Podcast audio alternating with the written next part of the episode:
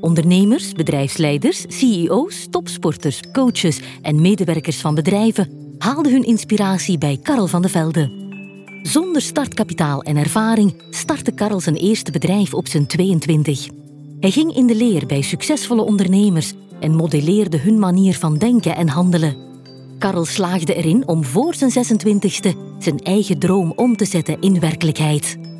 Karel doet al meer dan 25 jaar onderzoek naar toppresteerders die het winnend verschil beheersen. Hij ontdekte dat toppresteerders over gemeenschappelijke kernkwaliteiten beschikken die leiden tot succes.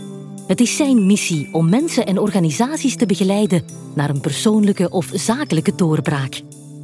Hij is de oprichter en bezieler van het Karel van de Velde Training Instituut. En met deze organisatie verzorgt hij jaarlijks een honderdtal groeiseminars voor ondernemers. Hij is ook de auteur van twee bestsellers, producent van diverse motivatie-CD's en een reeks educatieve video's. Wil jij ook meer en betere resultaten? Stel je dan open om kennis te ontvangen en ontdek welke mogelijkheden je nog hebt om te groeien.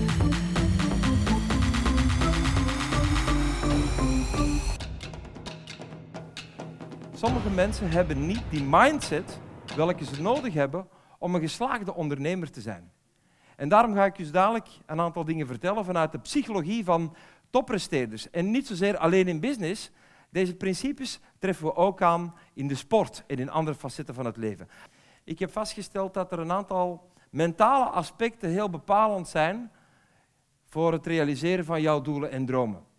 En het eerste belangrijke aspect welke mensen mee worstelen, zijn hun persoonlijke overtuigingen. Sommige mensen hebben niet het geloofssysteem, de overtuigingen, om door te breken met een business.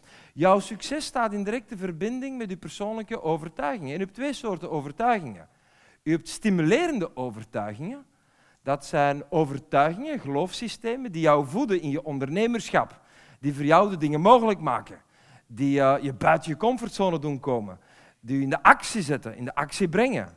En dan heb je natuurlijk ook belemmerende overtuigingen. En belemmerende overtuigingen, dat zijn limiterende gedachten die je weerhouden om een doorbraak te maken.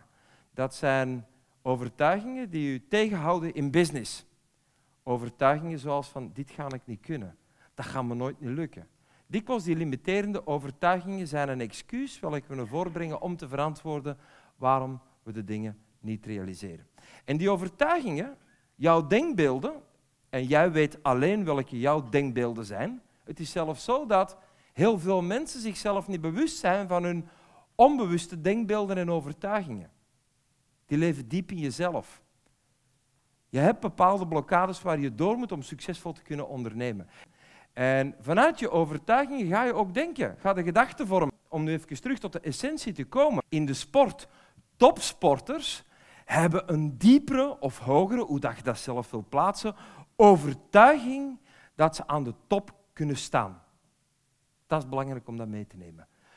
Topsporters hebben een dieper geloof in zichzelf dat ze die top kunnen bereiken. Ze hebben een diepere overtuiging dat ze kunnen slagen, dat ze kunnen winnen. Ga ik even terug naar ondernemerschap. Topondernemers die zijn zeker van hun plannen. Topondernemers hebben een dieper geloof dat ze kunnen slagen met datgene wat ze gaan doen. En uw stemming, jouw gevoel, bepaalt de keuzes die u maakt als mens. De beslissingen dat je neemt als ondernemer. Ik zeg altijd tegen mensen, je mag nooit een belangrijke beslissing nemen op een moment dat je je niet goed voelt. Je moet zorgen dat eerst jouw gevoel goed zit ondanks de omstandigheden. Dat is leiderschap. En leiders hebben het vermogen om ook in moeilijke omstandigheden krachtige juiste beslissingen te nemen. Wie van u gelooft dat uw leven wordt bepaald door de keuzes welke u maakt als mens? Steek even uw hand op. Oké, fantastisch. Wie van u gelooft ook en is ervan overtuigd dat je zelf verantwoordelijk bent voor de keuzes dat je maakt als mens? Zeg, en wie van u gelooft ook dat je keuzes maakt op basis van informatie dat je hebt als mens? Met andere woorden, om meer en betere informatie, om betere keuzes dat je kunt maken als mens. Wie gelooft dat? En wie van u gelooft ook dat hem zelf verantwoordelijk is voor de informatie dat hem verwerft als mens? Oké, fantastisch. En wie van u gelooft ook dat daar buiten nog veel meer informatie is dan dat er in je hoofd zit. En door het implementeren van de juiste informatie, dat je dan ook de juiste keuzes kunt maken, de juiste dingen kunt doen om tot betere resultaten te komen. Wie gelooft dat? En dat is ook persoonlijk mijn overtuiging die ik heb geïnstalleerd. Want als ik het met de overtuiging had moeten doen, alles is voorbestemd, ja, en ik zat op mijn 17 jaar op een schoolbank en ik had nog nooit een goed rapport gehad in mijn leven. En de leerkracht die uh, op die moment afscheid van me nam, die zei van de Velde, je zei een product om aan de dop te gaan staan. Als ik het daar had moeten mee doen, oké, dat is dan mijn voorbestemdheid. Dan had ik hier vandaag uiteraard niet kunnen staan. Ik ben moeten gaan werken met mijn overtuiging, met mijn dagdagelijkse gedachten, met mijn gevoel. Ik heb een soort van zelfvertrouwen moeten opbouwen als mens, want ik heb dat niet in de pamper meegekregen. Ik heb dat zelf moeten installeren. En ik heb de juiste keuzes moeten leren maken in het leven. En wij kunnen volgens mij nog altijd meer intelligente keuzes maken op basis van betere informatie die we verwerken. Wie van u slaapt er minstens vier keer per week in hetzelfde bed met dezelfde levenspartners? Steek even uw hand op. Oké, sommige mensen zijn nog aan het tellen. Wie van u slaapt er ook iedere nacht trouw aan dezelfde kant in datzelfde bed. Oké, interessant hè? En waarom doet u dat? Uit? Zeg het eens luid op. Gewoonte. Nu, ik ga je uitnodigen te doen dat mogelijk ver buiten uw comfortzone ligt of buiten de comfortzone van uw levenspartner. U hebt er wel een levenspartner voor nodig trouwens. De bedoeling is, als u morgenavond thuis komt, Zorg ervoor dat u gewoon tien minuten vroeger op de slaapkamer bent dan uw levenspartner. Pak de plaats in waar de partner meestal ligt, doe het licht uit en wacht. Zal ik je zeggen wat er gaat gebeuren? Uw levenspartner komt de slaapkamer binnen, puur op gewoonte, weet perfect dat ze, of hij moet lopen. Wil die in bed zeggen, hoe, schatje, jij ligt op mijn plaats. Schatje, dit was uw plaats. Schatje, schuif eens op. Stemtonaliteit verandert. Want er is een verandering, een mogelijke bedreiging. Schatje, schuif eens op. Nee, schatje, ik ben gisteren op de mindset van topondernemers geweest.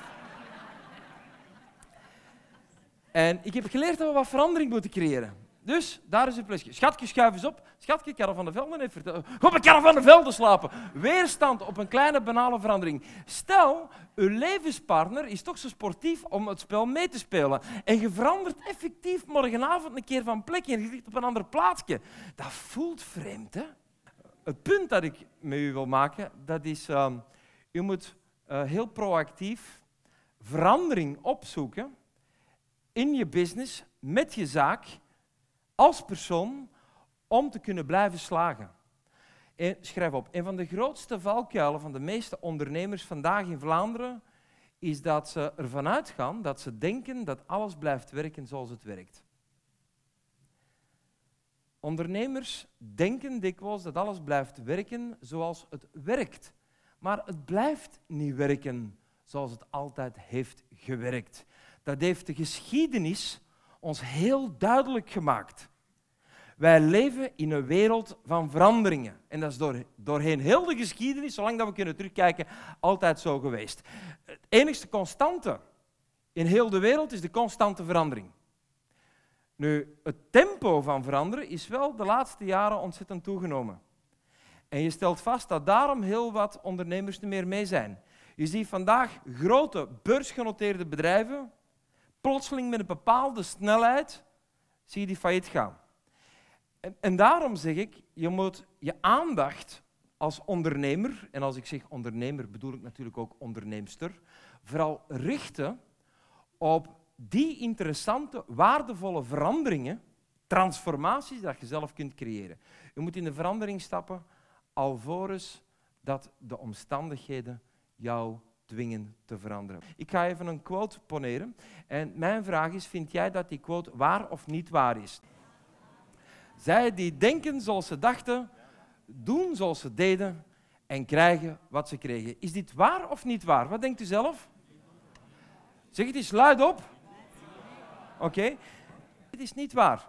Dit was waar, maar dit is niet meer waar. Want als je vandaag denkt zoals je altijd dacht en doet zoals je altijd deed, dan krijg je zelf niet meer wat je altijd kreeg. Omdat er is iets veranderd. Wat is er veranderd? Denkt u zelf? Was het ooit crisis? Was het ooit een recessie? Volgens mij is het nooit een recessie of een crisis geweest. We zijn in een nieuwe economische tijd. De conjunctuur is geschakeld, is veranderd. Het is vandaag veel meer competitief en mogelijk wil je dat niet graag horen. Als u niet competitief bent ingesteld, dan is dit tegen jouw natuur en roept dit weerstand op. Maar we zijn gewoon veel competitiever geworden vandaag, omdat we gewoon veel meer middelen hebben om vandaag als organisatie competitief te zijn. Daarnaast is er ook veel meer competitie vanuit een context die vroeger geen competitie was. Vandaag is de wereld gewoon veel toegankelijker geworden. Vandaag shoppen mensen heel makkelijk in buitenland, terwijl dat het vroeger niet zo was. Er is ontzettend veel veranderd. Weet je, wie van u ging er vroeger ooit wel eens een keer een dvd'tje kopen? Een dvd'tje kopen? Wie ging er wel eens naar de videotheek? Weet je, ken je dat nog? Wie gaat er vandaag nog naar de videotheek? Steek even uw hand op. Oei, dat is dan voor een heel speciaal soort filmpjes waarschijnlijk. wie, wie kijkt er nu gewoon digitaal thuis en bestelt zijn filmpjes gewoon met de afstandsbediening? De meeste mensen. Dus dat verandert. Hè. Stel dat je vandaag nog altijd een keten hebt in videotheken, zit je wel met een uitdaging. Dus die veranderingen die zijn zodanig massief.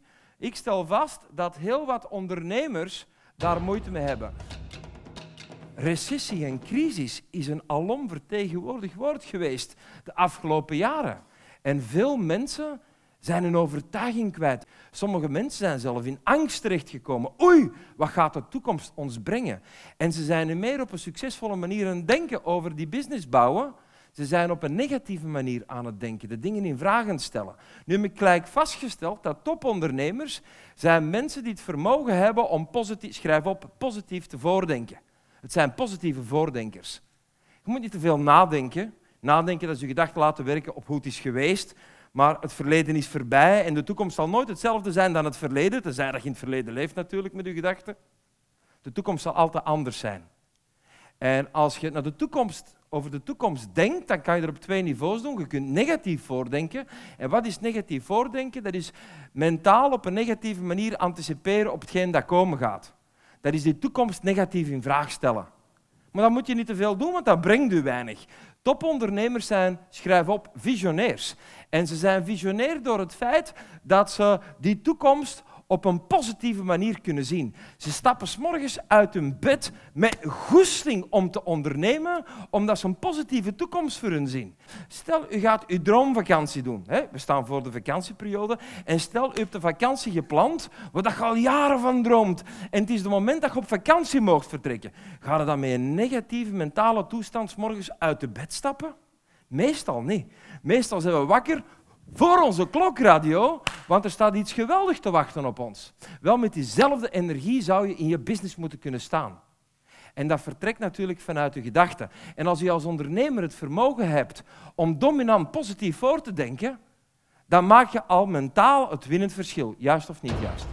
Jouw gevoel, hoe dat jij voelt als ondernemer, en u kan best inschatten hoe dat je zelf voelt tijdens je ondernemerschap. Voor mij is dat een fantastisch avontuur waar ik heel veel zin in heb. En ik ga met plezier en genoegen naar mijn company, ook, ook al zijn daar ook wel eens uitdagingen. Soms liggen daar problemen op jou te wachten, op je company. Juist? Dat kan voorvallen. Hè? Ah, wel, met evenveel goesting ga ik dan naar mijn company, want ik weet dat die problemen en uitdagingen me beter en sterker maken als ondernemer. Als ik deze ook weer handel, heb ik ook weer een strategie gevonden om die zaken te handelen die mogelijk vroeg of laat nog wel eens op mijn pad komen. Dus ik laat nooit mijn goesting, mijn stemming, mijn gevoel hypothekeren door omstandigheden. Het is niet wat jou overkomt dat de kwaliteit van je leven en je business bepaalt. Het is wat jij doet met datgene wat je overkomt. Dat bepaalt de kwaliteit en de stand van jouw business. De stand van de wind kun je niet veranderen, hè? dat is waar, hè? maar de stand van de zeilen die bepaalde wel zelf. En wie is de beste schipper in een zeilwedstrijd? Dat is die schipper die de tegenwind het beste weet te gebruiken om vooruit te komen. Dat is de beste schipper. Nu, ik heb vastgesteld dat topondernemers, mensen die uh, buitengewone dingen realiseren, meestal buitengewoon denken. Buiten het gewone denken. Op een bijzondere manier dromen. Je kan geen grootste zaken realiseren als je klein denkt. Doch Vlamingen, ik bedoel niet de mensen hier in de zaal, maar Vlamingen in het algemeen zijn geconditioneerd om klein te denken. Heeft ook te maken met onze geschiedenis. Doe maar gewoon, hou het maar rustig. In, in andere culturen, als je daar doet zoals wij het soms doen, dan zeggen mensen, hé hey jong, kom aan, peper in de kont, fruit, gaan. Er is zoveel mogelijk. Nee, bij ons, wij houden het kost allemaal maar bescheiden en rustig. Als je daarin kunt onderscheiden, als je anders kunt denken, dan kan je mogelijk ook grootste zaken realiseren. En wat stellen we vast? Dat er een batterij is aan succesvolle Vlaamse ondernemers die vandaag ontzettend succesvol zijn, net dankzij te durven dromen. Juist of niet juist? Dromen is flirten met de gewenste toekomst. Hoe zou jouw bedrijf eruit zien binnen de vijf jaar? Dus binnen vijf jaar, als je zeker wist dat je alleen maar kon slagen. Je kon niet falen, je kon alleen maar lukken. Hoe zou je bedrijf er dan uitzien? Mensen hebben moeite om dat beeld te zien. Nu, een topondernemer kan dat heel gemakkelijk. Mensen verlagen hun verwachtingen. Ze durven meer te dromen. Nu, ik heb goed nieuws. Als je een keer groots gaat denken, hè, er is geen enkel belasting dat je daar op het ogenblik op moet betalen. Dus flirt eens met die toekomst. En dan komt u tot het punt dat je doelen moet gaan stellen. En als je doelen gaat stellen, wat is doelen stellen? Doelen stellen is eigenlijk uw objectief, datgene wat je echt toe engageert, concreet op papier zetten. En er zijn heel wat studies en er is heel wat wetenschappelijk materiaal rond. Vanaf het moment dat een objectief zweeft in uw hoofd en niet op papier staat, dan blijft het een soort van emotioneel verlangen, maar is het niet concreet. Vanaf het moment dat je een doel op papier zet, dan gaat er gelijk ook je verstand disciplineren om erop te werken, om dat te beschouwen, cognitief, rationeel te bekijken. En het wordt ook meer tastbaar, het wordt concreet. En er zijn heel spectaculaire studies rond gedaan, mensen die hun doelen opschrijven, die buitengewone dingen realiseren. En topondernemers die me alvast die inspirerende, uitdagende, heldere, professionele doelen. Ik ga zo dadelijk start zeggen. En als ik zeg start, schrijft u onmiddellijk drie inspirerende, heldere, professionele doelen op dat je graag binnen nu in drie jaar tijd zou willen bereiken. Start. En ik ga je observeren. En ik ga observeren en ik ga kijken naar iets heel specifiek. En ik ga erover zo dadelijk terugkoppelen. Dus drie inspirerende, heldere, zakelijke doelen dat je nu, dus nu in drie jaar graag zou willen bereiken. Oké, je mag stoppen met schrijven. U was natuurlijk nog niet klaar, dat was ook niet de bedoeling. Er waren twee mogelijkheden. En u kan alleen het antwoord geven. De eerste mogelijkheid was, u wist onmiddellijk wat je moest opschrijven. Want die doelen die waren voor u de deur hier binnenliep van de avond reeds voorgeformateerd in de brein. Die waren al geprogrammeerd. Je wist gewoon wat uw doelen waren. U moest het gewoon even in een bepaalde staat van zekerheid met heel veel goesting op papier zetten. Tweede mogelijkheid was, u ging nu ter plekke improviseren. Wat zou een inspirerend helder doel kunnen zijn? In het laatste geval, er is nog zoveel mogelijk. Goed nieuws. Goed nieuws, omdat u was voor vandaag geen doelgeoriënteerd persoon. En vanaf het moment dat je meer doelgericht gaat zijn, dan ga je ook betere keuzes kunnen maken. Want hoe kan je nu krachtige beslissingen nemen? Weet je nog, in het, model, in het model, de psychologie van prestaties, je beslissingen dat je neemt zijn heel belangrijk. Hoe kan je nu beslissen als je hier aan het eerste beste kruispunt komt, dat je rechtdoor naar links of naar rechts moet, dat je niet weet waar naartoe. Dat is chaos in de kop. Maar vanaf het moment dat je duidelijk weet waar naartoe, kan je duidelijke keuzes en beslissingen maken. Als je die target niet hebt, dat objectief niet hebt, dan is het heel moeilijk om jezelf te activeren. Nu, ik geloof ook niet in luie mensen. Ik geloof alleen maar in mensen met impotente doelen. Als je morgens geen inspirerend, uitdagend, helder objectief hebt, om uit je bed te stappen, is het ook heel moeilijk om eruit te komen. Dus je moet dingen zoeken die je activeren, die leuk zijn voor je. En dat bepaal, wat leuk is, bepaal jij natuurlijk zelf. Er zijn zoveel doelstellingen dat je kunt stellen met een onderneming die je morgens uit de bed halen.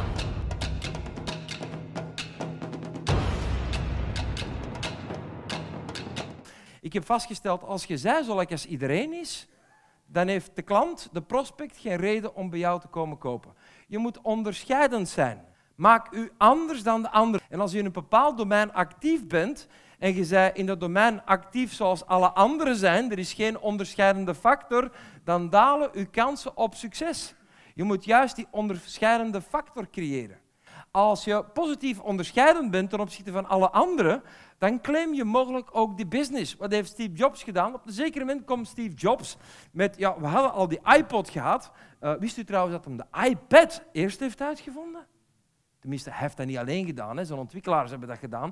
Maar ze hebben ervoor gekozen om eerst iPod op de markt te brengen, want de iPad was eigenlijk een brug te ver voor de mensen. Maar op een zeker moment komt hij met de iPhone. De iPhone, weet u nog? Wie van u heeft er een Motorola vandaag bij? Een Motorola-telefoon? Steek even uw hand op en kijkt u even rond. Niemand. Wie van u heeft er een Siemens-telefoon? Steek even uw hand op, kijkt u even rond. Niemand? Oké. Wie van u heeft er een, uh, een Philips-telefoon? Steek even uw hand op. Oké. Waren dit ooit marktleiders in hun industrie? Absoluut wel. Wie van u heeft er een Nokia op zak? Steek even uw hand op. Een minderheid. Wie van u heeft er een iPhone bij? Steek even uw hand op. Kijk eens, kijk eens rond. Op een zeker moment komt hij met een onderscheidende smartphone. Een hit. Een hit. En oké, wat hebben wij nu te maken met Apple? Apple trouwens is het meest innovatieve bedrijf ter wereld. Hebben andere mensen beslist. Ik heb dat niet beslist. Daar zijn studies rond gedaan. En Apple is ook een van de rijkste bedrijven ter wereld. Dus het succes van je bedrijf staat ook in verbinding met uh, de innovatie en de creativiteit en het onderscheidende factor die dat jij demonstreert in de markt. Nu, om het heel simpel uit te leggen, uh, om het even te downchunken. Ik woon in Schoten bij Antwerpen, de buurt, en ik ga heel graag op een zaterdag of een zondag de pistoleken zalen en ik rijd er speciaal van een schilde. En een schilde is een bakker. En als je in de weekend, zaterdags of zondags, specifiek bij die bakker je broodjes wilt gaan halen, dan staat daar een rij aan te schuiven. Tot dan moet je wachten. Je moet aanschuiven. Het is even in de winkel voor je ticketje te kunnen halen. En dan moet je in de rij gaan staan. En iedereen wil in die rij staan. En met alle respect voor de mensen aan de overkant, maar aan de overkant is er ook een bakker. En daar kun je vrijwel altijd onmiddellijk binnenstappen en broodjes bestellen. En die broodjes zijn niet slecht, hè? die zijn ook lekker. Hoe komt dat de massa van de mensen, de meerderheid, aan die overkant wilt zijn bij de ene specifieke bakker? Denk jezelf. Hoe komt dat? Het onderscheidend verschil. Die zaak is met zijn tijd mee. Er zijn verschillende modaliteiten terug te vinden dat je bij die andere bakker niet vindt. Bijvoorbeeld gratis koffie. Wordt gratis koffie geserveerd. Dat wordt gratis koffie geserveerd. Um, je kunt daar ook iets eten en drinken als je plaatsje vindt. Er zijn veel meer producten in de aanbieding dan bij die andere bakker. Als je in de bakkerij staat, tenminste in de winkel, dan kijk je ook in de bakkerij. En regelmatig leveren ze vers goed toe in de bakkerij. Er zijn zoveel verschillen. Som, met een team van 18 meisjes of zo staan ze daar pistoletjes te verkopen. Mogelijk ook een onderscheidende factor voor de mensen in de buurt.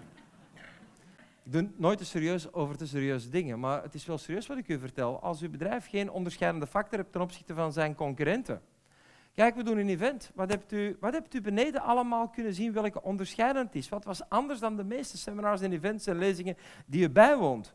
De organiserende partners die dit hebben georganiseerd voor jou, hebben op heel veel manieren zich trachten in te zetten om onderscheidend te zijn. Waar zijn we bijvoorbeeld al samen onderscheidend in? Het feit dat we u dat gratis aanbieden. Dat is al onderscheidend. U krijgt een gratis opleiding, maar dat is vandaag niet meer genoeg. Want ik ben ermee begonnen in 2008 met gratis opleidingen te geven voor ondernemers, omdat ik ervan uitga, laat eerst zien wat je waard bent voordat je verwacht dat mensen bij je komen kopen. Dus ik ben dat beginnen doen, hè, ongeveer 40, 50 per jaar. Maar dat is vandaag niet onderscheidend genoeg meer, want er zijn vandaag heel wat partijen die ondertussen hetzelfde doen. Dus je moet, juist of niet juist, je moet andere dingen zoeken om onderscheidend te zijn. En ik, onze organisatie is gebouwd op onderscheidende factoren. Zoals ook dit event gebouwd is op onderscheidende factoren. Topondernemers, wil ik je ook nog meegeven, werken minder en leiden meer. Dus het eerste niveau is werken, werken, werken, werken, werken, werken, werken, werken, werken. En vooral operationele activiteiten uitvoeren. Maar als je alleen maar operationele taken blijft uitvoeren, is de kans al zeer klein dat u met mensen gaat werken. Want er is geen tijd voor om die mensen in dienst te nemen, voor die mensen op te leiden. En je blijft alleen me, myself en I. Als jij ziek wordt, je krijgt een grip, een significante grip, heeft het hele bedrijf een grip. Dus je bent enorm kwetsbaar als je alleen werkt. En vanaf het moment dat je met mensen werkt, dan meerdere mensen werkt, dan kan je gaan managen, managen, managen. En wat is managen? Mensen, dat is mensen taken laten uitvoeren en zorgen dat mensen deze taken goed uitvoeren. Een soort van performance manager zijn. Zorgen dat iedereen de juiste dingen doet en als het nodig is, spring je operationeel bij. En op een zeker moment heb ik het klaargekregen om twee bedrijven, eigen bedrijven, simultaan te managen. Ik was zelf zo vier, ik was nog geen 30 jaar. Ik heb speciaal kaartjes laten maken, want als ik zo eens een keer naar een avond ging, zoals dit, en dan vroegen mensen me altijd, en waar werkte jij? Dan kon ik op zijn minst mijn kaartje geven en er stond dan mijn naam op en twee bedrijven onder en general manager. Toen kreeg ik een keer een kaartje terug van iemand en er stond op managing director. Ik zeg, fuck. Dat klinkt nog chiquer. Ik heb me een drukker blij gemaakt. Ik heb nieuw kaart. Echt waar gebeurd. Ik heb nieuw kaartjes laten drukken. Tot op een zeker moment een topondernemer mij iets duidelijk maakte. Hij zei van, Karel, ik kan, kan een lang verhaal heel kort maken. Je bent eigenlijk niet goed bezig. Ik zeg, hoe ik ben niet goed bezig? Zeg, ik heb hier twee eigen bedrijven en ik manage dat. En uh, uiteindelijk, ik doe dat fantastisch. Ja, ja, maar heel, die twee bedrijven die zijn nog totaal afhankelijk van jou. Want jij bent een soort van controlecentrum dat alles controleert en stuurt. En mensen, dat merkt ook, gaan constant aan uw telefoon, moeten altijd bij u zijn. Je bedrijf is nog geen zelfwerkende organisatie. En hetgeen wat eigenlijk op je kaartje zou moeten staan, is positief overbodig. Je moet positief overbodig worden binnen je eigen organisatie. En dat vond ik zo'n confronterende en boeiende les. En toen ben ik mezelf positief overbodig gaan maken. Het moet niet meer, het mag. En vanaf het moment dat het mag, dan wordt u veel efficiënter als ondernemer. Als u van buiten uw zaak aan uw zaak werkt, dan zie je veel meer onvolkomenheden. Je ziet eigenlijk de, de groeimarges meer. Je ziet de mogelijkheden en de kansen en de opportuniteiten meer, want je hebt tijd om daaraan te besteden. Je kunt tijd vrijmaken om jezelf te ontwikkelen, aan zelfstudie te doen, om alles eens een keer in vraag te stellen. En dat is zo plezant.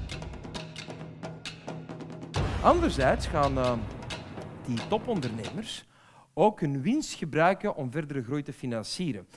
Je moet goede winst maken. En als bedrijf heb je een bepaald volume aan winst. En als u met een accountant werkt, wat je absoluut moet doen, en later ook een fiscalist, dan spreekt die accountant van een boekjaar. Juist? Of niet juist? Een boekjaar. Ik heb nooit in boekjaren gedacht, ik heb altijd in boekmaanden gedacht. Een boekmaand. Een boekmaand. Ieder maand moeten we voldoende winst genereren om het bedrijf één, levensvatbaar te houden en progressie te kunnen garanderen. Nu, wat is het syndroom? Het bedrijf maakt winst en de ondernemer moet ook leven, keert zichzelf een uitkering toe en roomt de winst af uit de organisatie. Sommige bedrijfjes maken net genoeg winst om een lifestyle supporteren naar de ondernemer. En dat is niet de juiste manier. Als dit jouw winstmodel is, je maakt winst, en dit kost je lifestyle, je moet leven, huisje, tuintje, boompje, en er is maar een beperkte restwinst maandelijks, dan hebt u maar heel beperkte middelen om terug te investeren in jouw organisatie. En u mag er niet van uitgaan dat de bank staat te springen om u geld te geven. Dat was vroeger zo, maar dat is vandaag niet meer. Dat is maar goed ook, want vroeger konden mensen zomaar geld krijgen van de bank en zonder enige echte verantwoordelijkheid gingen ze dat geld investeren en het mislukte en de bank was zijn geld kwijt. Nee, je moet zelf je verantwoordelijkheid nemen, je moet zelf een gezonde cashflow-reserve opbouwen. Dat is belangrijk. Kan je alleen maar dat je maandelijks voldoende winst maakt. Dus je bedrijf moet maandelijks enerzijds jou een lifestyle kunnen uitkeren, want je wilt natuurlijk met je wagen naar seminars zoals dit komen, naar je klanten rijden, je wilt de kinderen naar school brengen, je wilt de kinderen ook een brooddoos meegeven, je wilt dat er ook wat choco op die bok is, je wilt ook eens op vakantie gaan, je wilt, je wilt ook in een huisje, een leuk dakje boven je hoofd, je wilt een bepaalde lifestyle hebben. Maar als die lifestyle 80 of 90 procent van al je winst consumeert, dan ben je per definitie zo goed als niet levensvatbaar met je bedrijf. Je bedrijf moet daarnaast voldoende winst opleveren om te kunnen herinvesteren. Nu, ik kan u gelijk ook meegeven, er zijn drie modellen die goede winst opleveren. Zal ik u vertellen welke? Wie staat er nog op scherp? Zeg even luid op stap, scherp. En winst zit in de grotere bedragen. Ik zal zeggen, als u iets verkoopt van 10.000 euro, zit daar potentieel meer winstmarge op dan iets van 10 euro. Juist of niet juist? Dus als je vliegtuigen verkoopt, dan moet je niet ontzettend veel deals maken op een jaar om een goede winst te maken. Dus winst zit hem in grotere bedragen. Langs de andere kant kan je ook natuurlijk gaan voor de kwantiteit. Een veelvuldigheid aan deals die u maakt. Bijvoorbeeld als u broodjes verkoopt en uw winstmodel is ongeveer 1,5 euro winst per broodje, of 2 euro, dat je goed hebt ingekocht en goed kunt verkopen, dan moet al heel wat broodjes verkopen natuurlijk, hè, op een dag. Of stel, u bent haarkapper en u vraagt gemiddeld 35 of 45 euro om iemand zijn haar te knippen. Hoeveel uh, ja, koppen kan je knippen als kapper op een dag? Ik zal het u vertellen tussen de 13 en de 15 kapsels kunnen creëren. En als je er 15 wilt knippen, dan moet al verdomd vingersnel zijn om dat te kunnen fixen. De meeste kappers doen ongeveer tussen de 11, 12, die, tussen de 10 en de 13 kapsels per dag. Reken uit, maar 35, 45 euro, waar een deel van gaat naar de onkosten uiteraard, want je moet ook licht laten branden in je salon, je moet ook je salon inrichten en afschrijven en, en alles wat erbij hoort, de producten inkopen. Dus dat is je winstmodel. Dus stel dat je een kapper bent en je werkt alleen, dan is uw winstmodel eerder beperkt. U werkt in klein bedragen en je kunt geen veelvuldigheid hebben van deals die je maakt. Maar stel dat u een salon hebt en daar werken zeven mensen, welke permanent aan het knippen zijn, dan kan u al rekenen, pakt even 12. 12 mensen per dag die geholpen worden per kapper, maal 7, maal dan 35 of 45 euro, dat is al een ander winstmodel. Stel dat u vijf salons hebt die zeer goed draaien, waar een aantal mensen werken, is dat ook een interessant winstmodel. Dus de winst zit hem één in de grote bedragen of in de veelvuldigheid van deals die je maakt. De meest ideale, en dat is dan de derde manier om goede winst te maken, is een combinatie van de twee. Hoge bedragen en de veelvuldigheid.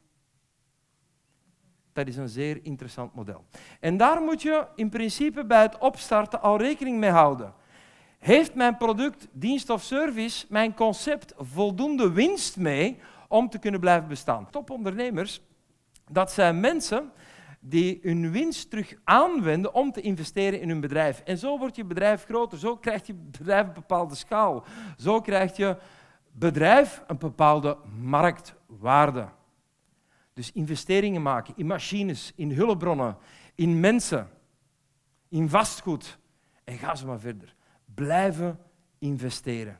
En als je veel winst maakt, dan krijg je heel veel hefboom om je groei verder te financieren. Verstandige investeringen zorgen ervoor dikwijls dat je maximaliseert. En dat doen die topbedrijven. En dat moet je ook doen als je klein begint. En ik ben zelf ooit klein begonnen. En mijn bedrijfje was zeer klein. En mijn omzet was zeer beperkt. Nu, wat nog veel meer beperkt was, dat was mijn eigen levensstijl. Mijn eigen levensstijl. Want ik had geleerd op 17-jarige leeftijd dat het goed kan gaan, maar dat het ook verkeerd kan gaan. Want mijn ouders zijn persoonlijk failliet gegaan toen ik 17 jaar was. En toen hoorde ik zeggen van een succesvolle ondernemer een paar jaar later van Karel, de eerste tien jaar van je ondernemerschap hou je levensstijl gewoon heel bescheiden. Dan kun je je winst dat terug investeren in je organisatie. En dan maakt je organisatie tot een gezond bedrijf. En later kan je daar de vruchten van plukken. En sommige ondernemers, hun levensstandaard is zo groot dat het bedrijf nooit levensvatbaar zal zijn. Maar uw bedrijf is een soort van gouden gans dat gouden eieren legt. En als je gans slacht, dan gaat je ook de eieren meer vinden. Je moet je bedrijf altijd verzorgen. En als het zeer goed gaat met je bedrijf, en er zijn hier ondernemers die het zeer goed doen de dag van vandaag, dan moet je zorgen dat je fiscaal optimaliseert dat je in bescherming neemt, dat je verschillende vennootschappen bouwt, dat je met een structuur werkt, dat je geld waardig investeert, dat ook je geld op een zeker moment een passieve stroom van inkomen oplevert. Daar moet je allemaal mee bezig zijn als ondernemer. En veel ondernemers komen daar gewoon niet toe, omdat de basiswinst die ze maken iedere maand gewoon te klein is.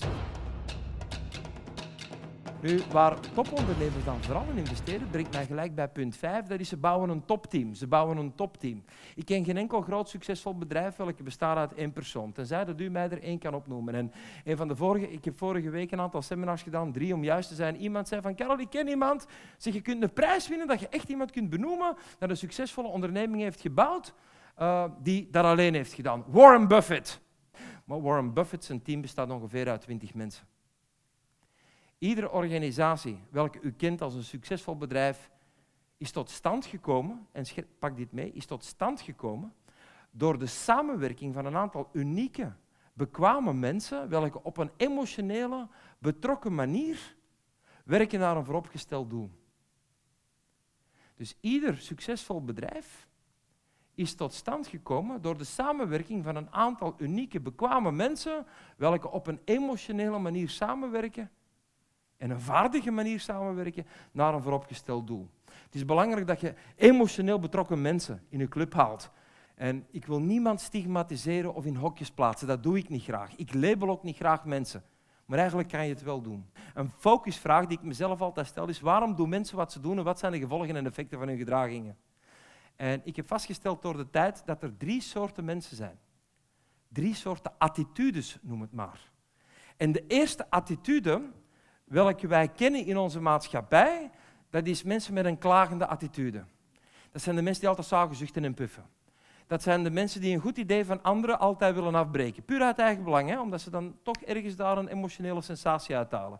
Het zijn de mensen die op een eerder misnoegde manier door het leven gaan. Het zijn de mensen die graag afkraken. Het zijn de mensen die een feest gewoon kapot kunnen maken. Vanaf het moment dat ze binnenkomen en je laat ze los, maken ze een feest gewoon kapot. Wie kent er zulke mensen? Steek even uw hand op. Oké, we maken het meetbaar. Wie heeft er zo iemand meegebracht trouwens vanavond? Steek even... Wie heeft er zo iemand op zijn stoel zitten vanavond? Oké. Dit zijn trouwens ook de mensen die zeer allergisch zijn aan mijn boodschap. Hè? Dat zijn de mensen die vanaf het begin gelijk weerstand geven op datgene wat ik begin te vertellen. Hier, de Van de Velde, ziet hem gaan. Ze biedt hem zijn fraksje nog uit doen. Oh, het is niet waar. Als van Antwerpen, ik had het kunnen denken. Lari en apenkool. Wat een rommel, zeg dat hier vertel. Bullshit. Alleen je denkt dat het is. Het zijn de mensen die doen dat... Ik ben er ook tegen bestand trouwens, hè? tegen kritiek. Want ik weet ook, hoe meer succesvol dat u wordt als organisatie, hoe meer concurrenten dat je irriteert. Als niemand u kent, als u niemandaal bent met die onderneming, dan krijgt ook geen kritiek. Als je het slecht doet met die organisatie, krijgt u compassie. Och, arme, ze hebben het moeilijk. Oh, het is toch erg, hè?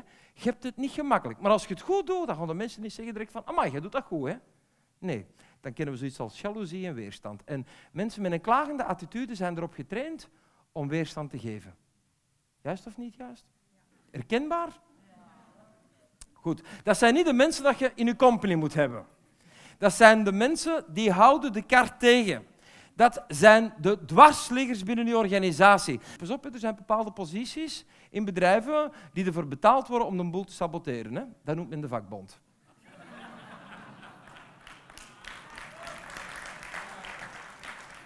Dus ik ben los van politiek trouwens, maar ik vind het schitterend om te bekijken en te bestuderen.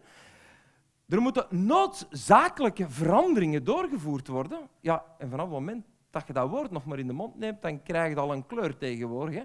Maar dan, dan zijn er bepaalde partijen die eigenlijk uit eigen belang, uit eigen belang dat willen tegenwerken. En zo is dat ook in ondernemingen.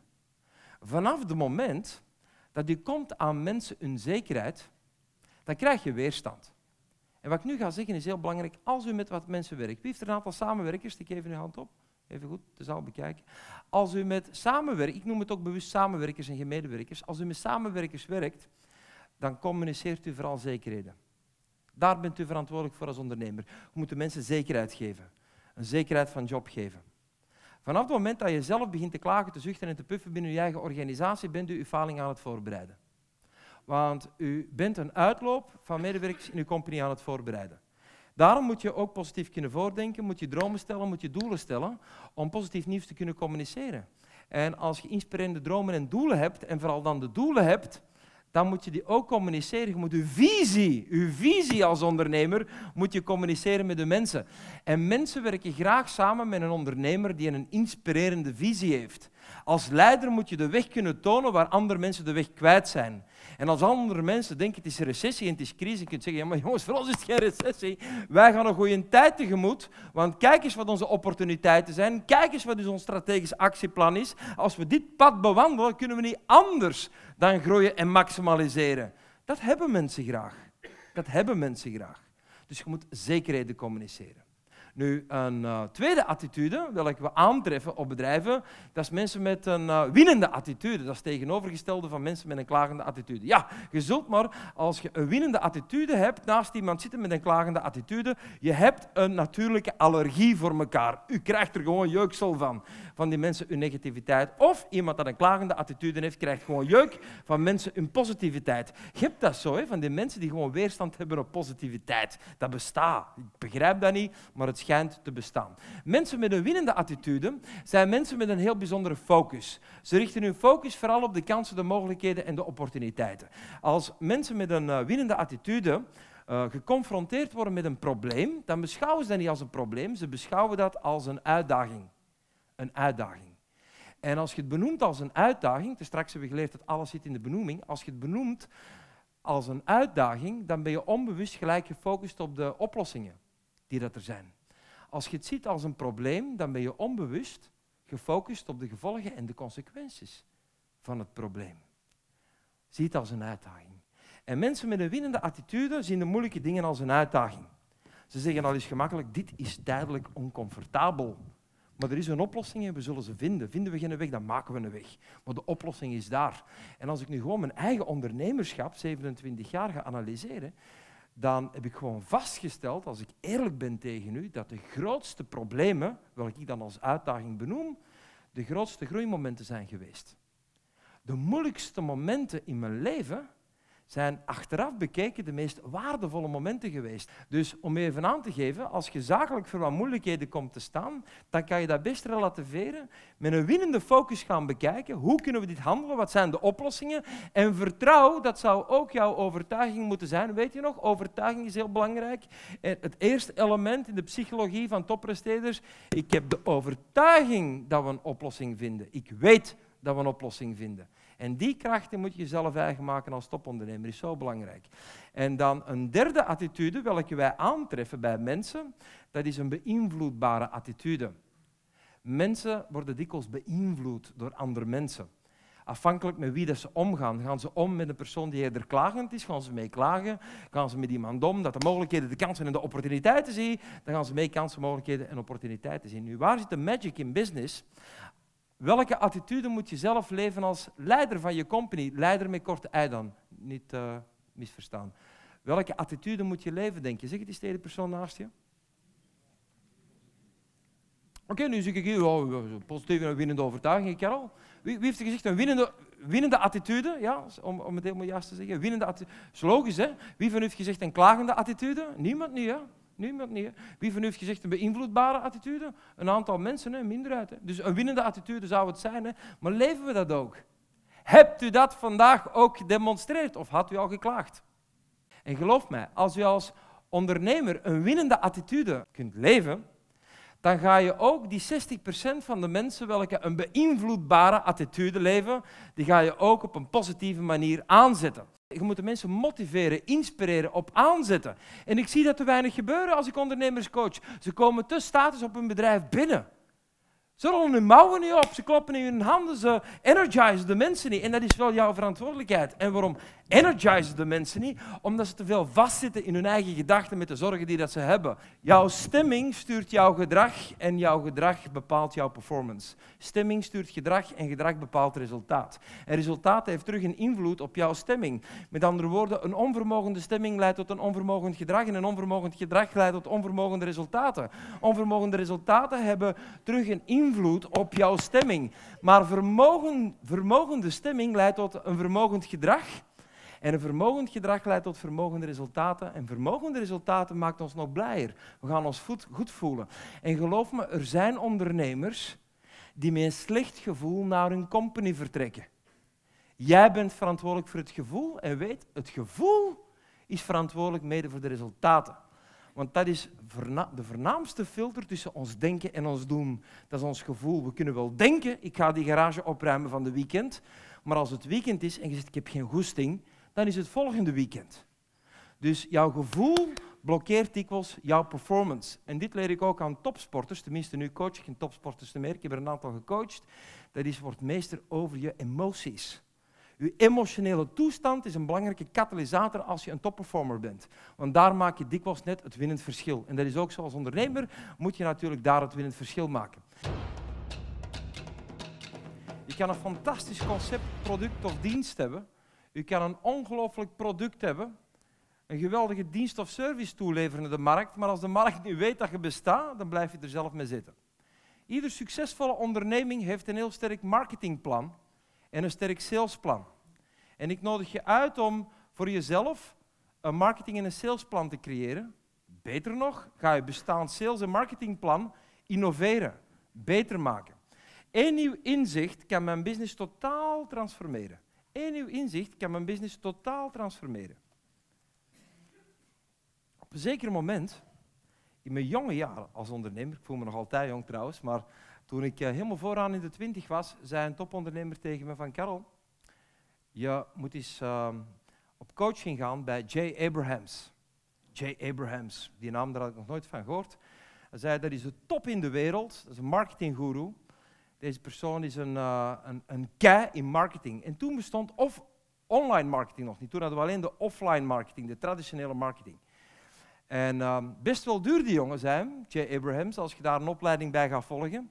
Maar uh, eigenlijk is die niet duur, want die investering dat je gaat maken, dat betaalt zich onmiddellijk terug. Nu, op dat moment was dat een, buitengewone dure investering voor me. Dat was een opleiding van 600.000 oude Belgische franken.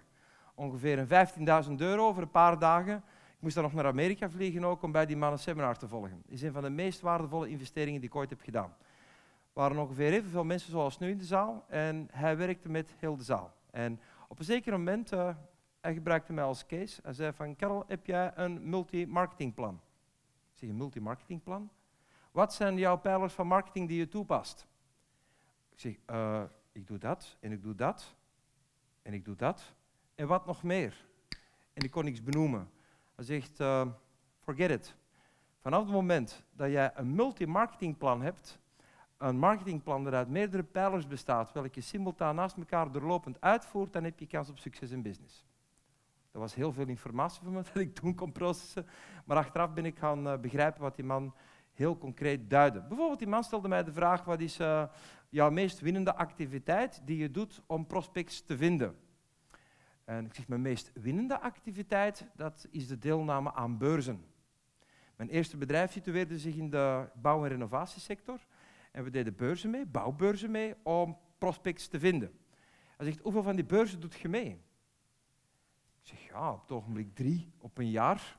Drie op een jaar. En rendeert dat? Ik zeg, ja, natuurlijk. Hoeveel van die prospects vind je gemiddeld per beurs? Ik zeg, ja, uh, drie op een jaar. Dat levert ons ongeveer zoveel prospects op. Dus gemiddeld ongeveer een 120 prospects. En op hoeveel tijd wint je die prospects? Ik zeg, ja, dat is op tien dagen, want een beurs is twee weekends en een week. Ik zeg, oké, hoeveel van die beurzen zijn er? Ik zeg, ja, veel meer. Waarom doet je die niet mee? Ik zeg, omdat dat geld kost. Nee, dat kost geen geld. Dat is een investering. Want haal je een rendement op die beurs? Ik zeg, tuurlijk haal ik een rendement. Dan moet je veel meer van die beurzen meedoen. Ik zeg, ja, maar daar heb ik geen geld voor. Dan moet je gaan, geld gaan lenen. Want dat is het succes voor financieren van je bedrijf. En ik ben toen gaan bouwen. En op een zeker moment deed ik met mijn organisatie, ik weet niet exact meer, maar, want het bedrijf is ondertussen verkocht, tussen de 34 en de 36 beurzen, denk ik, ergens moet het geweest zijn, per jaar mee. Dat zorgde voor een gigantische boom natuurlijk met mijn business. En dat was maar één marketingpijler. Een andere marketingpijler, dat was bijvoorbeeld toen der tijd de Gouden Gids. Ken je nog, een telefoonboek. Daar moest je gewoon in staan, dat kostte handenvol geld, om ook kenbaar te maken aan de wereld dat je bestond. Dus daar had ik een advertentie in. En ja, als je dat ging meten, dat bracht echt wel op. En we zijn dat gaan opdrijven. Op een zeker moment had ik een halve pagina in de Gouden Gids. En dat leverde meer prospects op. We deden ook uh, op een zeker moment een jaarmarkt mee, waar we met een promotiestand gingen staan.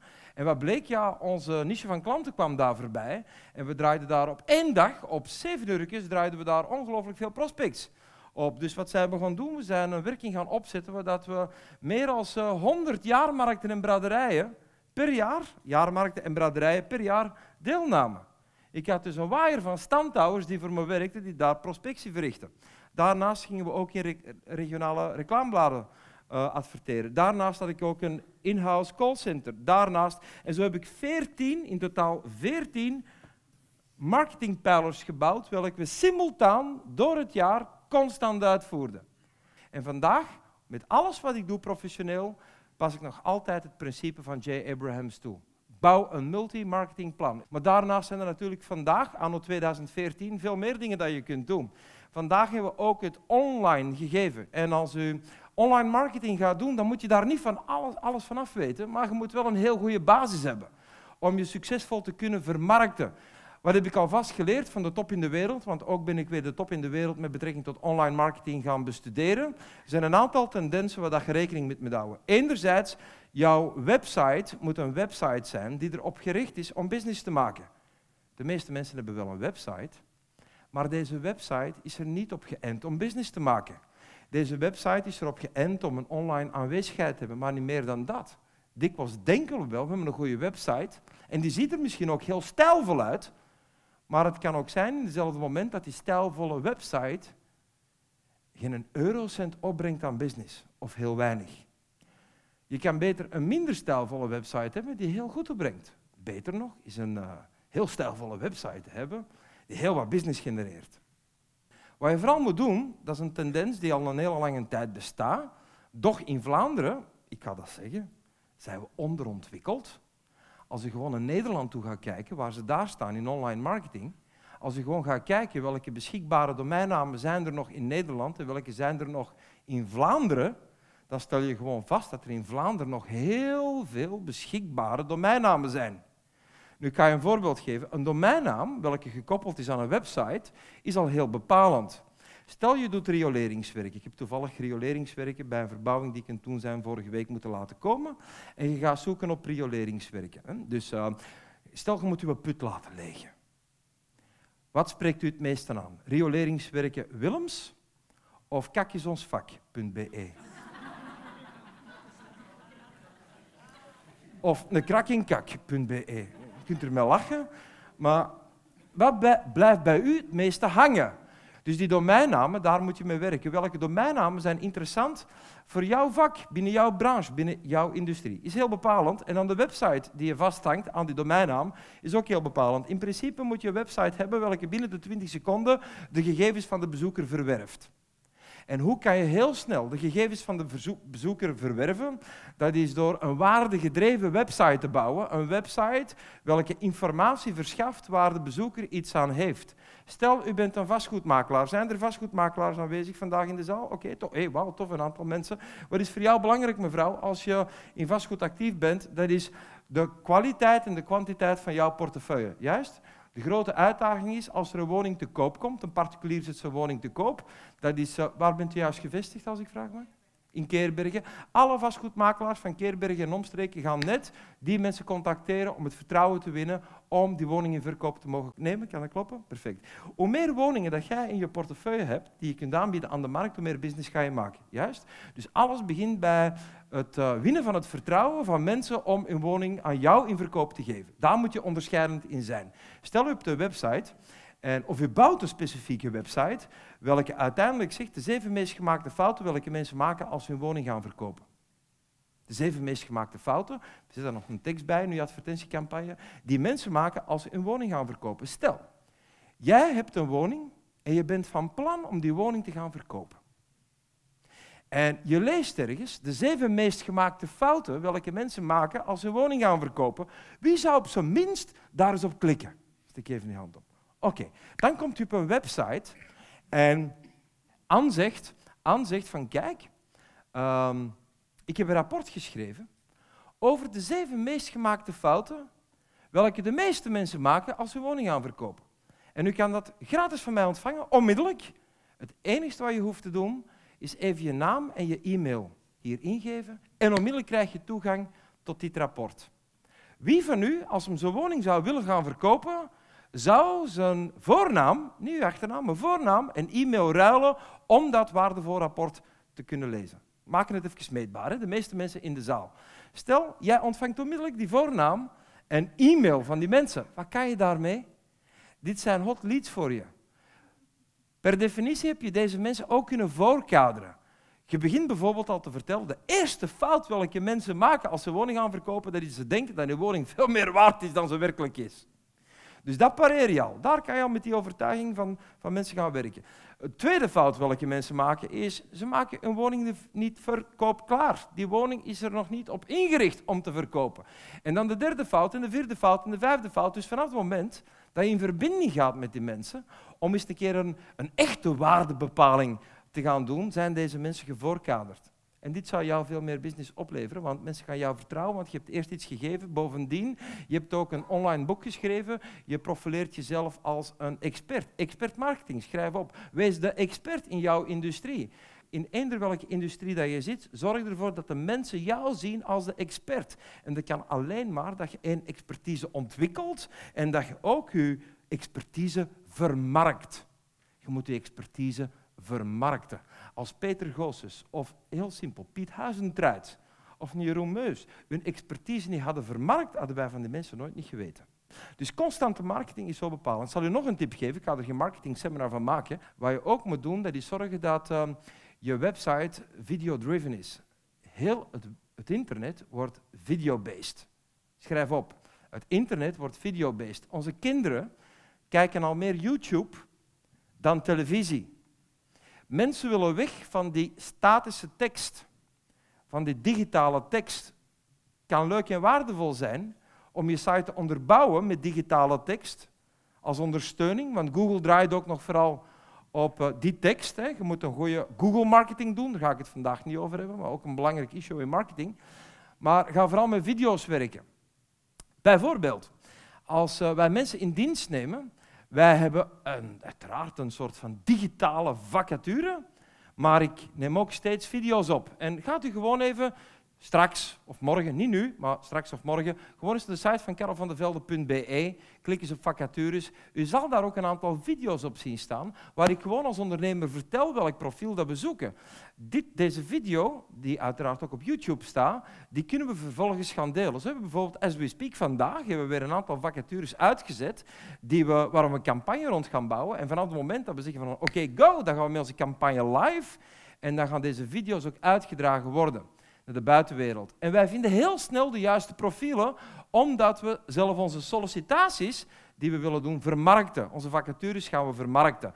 Heel je business draait rond de marketing. Marketing, marketing is zo essentieel, beste vrienden.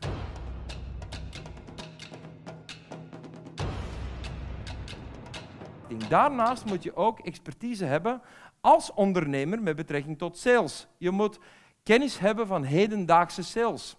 Vele ondernemers hebben geen basis in sales. Gelukkig ben ik op 17 jaar beginnen werken in sales. Om dan vervolgens op mijn 22 mijn eerste bedrijf in de wereld te zetten. Ik had één competitief ding mee. Ik kon mijn eigen product verkopen. Want ik had een basis aan sales. Vele ondernemers hebben geen basis in sales. En wat is daar het gevaar van?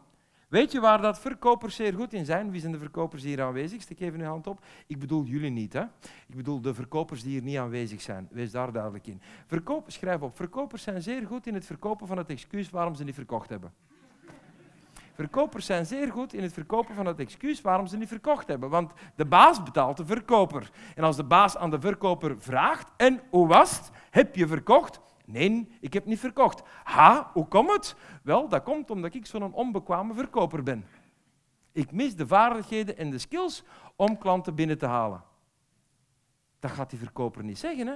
Die verkoper zegt, ja, het waren de omstandigheden, het is de tijd, de mensen hadden geen geld, ze willen erover nadenken, et cetera, et cetera, Nu, verkoop is de laatste jaren ook bijzonder veranderd, is getransformeerd. We verkopen er meer anno de jaren 80 of 90 of zelfs 2000.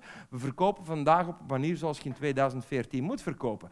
En zal ik u daar ook een korte tip over geven? Ik ga er geen salesprogramma voor maken, maar een hedendaagse succesvolle verkoper is een succesvolle helper. Schrijf op. Een succesvolle verkoper is een succesvolle helper. Je moet vandaag het vermogen hebben en de vaardigheden bezitten om mensen op een succesvolle manier te helpen. En wat is helpen? Dat is losgaan van uw eigen belang. Je eigen belang is totaal ondergeschikt. Het belang van de klant is hoger geschikt. Het belang van de klant. En je moet vandaag uw klant zeer goed aanvoelen. Je moet uw klant bevragen op de juiste manier, op een strategische manier, zodanig dat je op een heel stijlvolle en elegante manier de noden en de behoeften van jouw klant zeer goed kunt definiëren. Vanaf het moment dat jij als klant of prospect iets gaat kopen en u krijgt het gevoel dat de persoon die tegenover jou zit of staat of beweegt, zich 200% inzet om jou oprecht te helpen, los van eigen belang, dan ga je mogelijk de deal gunnen. Nu, je kunt die intentie wel hebben om een goede helper te zijn, maar als je niet over de vaardigheden bezit om dat gevoel te transporteren, mis je alsnog de deal. Dus je moet vandaag zeer goed zijn in het inleiden van klanten door een zeer goede helper te zijn en daar ook de vaardigheden voor te hebben. Trouwens, een, een valkuil van heel die digitale wereld is dat uh, heel wat verkopers zijn digitale offertedragers geworden. Schrijf op, veel verkopers zijn digitale offertedragers.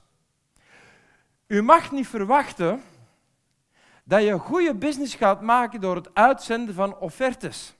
Ik geloof daar niet in. Ik heb er nooit in geloofd en mensen zullen me ook nooit kunnen overtuigen dat dit de manier is om business te maken. De live experience is belangrijk. Ik ga je een voorbeeld geven, heel concreet, uit het leven gegrepen. Ik doe een totaalverbouwing van een huis. Dus ik koop een huis met mijn echtgenote.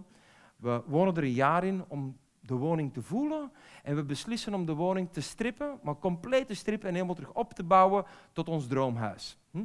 Daar heb je aannemers voor nodig, vakmensen voor nodig. En dan ga je met vakmensen samenwerken. Het is verschrikkelijk om vast te stellen, uiteraard niet de vakmensen hier vandaag aanwezig, maar dat die vakmensen, één, die moet je dan al één bij je thuis krijgen. Hè? Dus uh, ja, als ik tijd heb, dan kom ik eens een keer. Mensen zijn dikwijls niet van hun afspraak, oké, die mensen komen dan. En dan gaan ze dus echt peilen naar uw behoeften. En dat kan een vakman goed, hè. Die ziet werk, die ziet werk. En die komt met oplossingen. Oh ja, fantastisch, goed. Zeg, en, en, en wat gaat dat ongeveer kosten? Wat is het? Ja, dat moet ik berekenen. Oké, wanneer ga je dat berekenen? Zo snel als mogelijk. Oké, zo snel. En wanneer zo snel als mogelijk? Dat laat ik u nog weten. Oké, perfect. En dan, uh, hoe ga je me dat laten weten? Hebt u een e-mailadres? En dan zit je daar iedere dag te wachten. Hè? Wanneer krijg je die offerte? En als je dan twee keer belt, ah ja, die moet ik nog maken, goed, dan komt die offerte, digitale offerte. En wat is het eerste wat je doet? Je kijkt naar rechtsonder. Dat is de prijs. En aan de scriptische omschrijving van de werken die moeten uitgevoerd worden, kunnen toch niet aan uit. Dus dat is totaal onrelevant.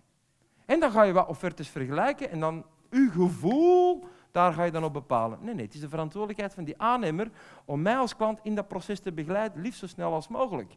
Op die moment, stel dat ik zeg, zit je al in om een koffie te zetten? Dan ga ik nu de juiste prijs berekenen. Dat vraagt drie kwartier tijd. Maar doe het graag nu, dan weet je op zijn minst wat de investering is dat je moet maken voor de verbouwing dat je wilt doorvoeren.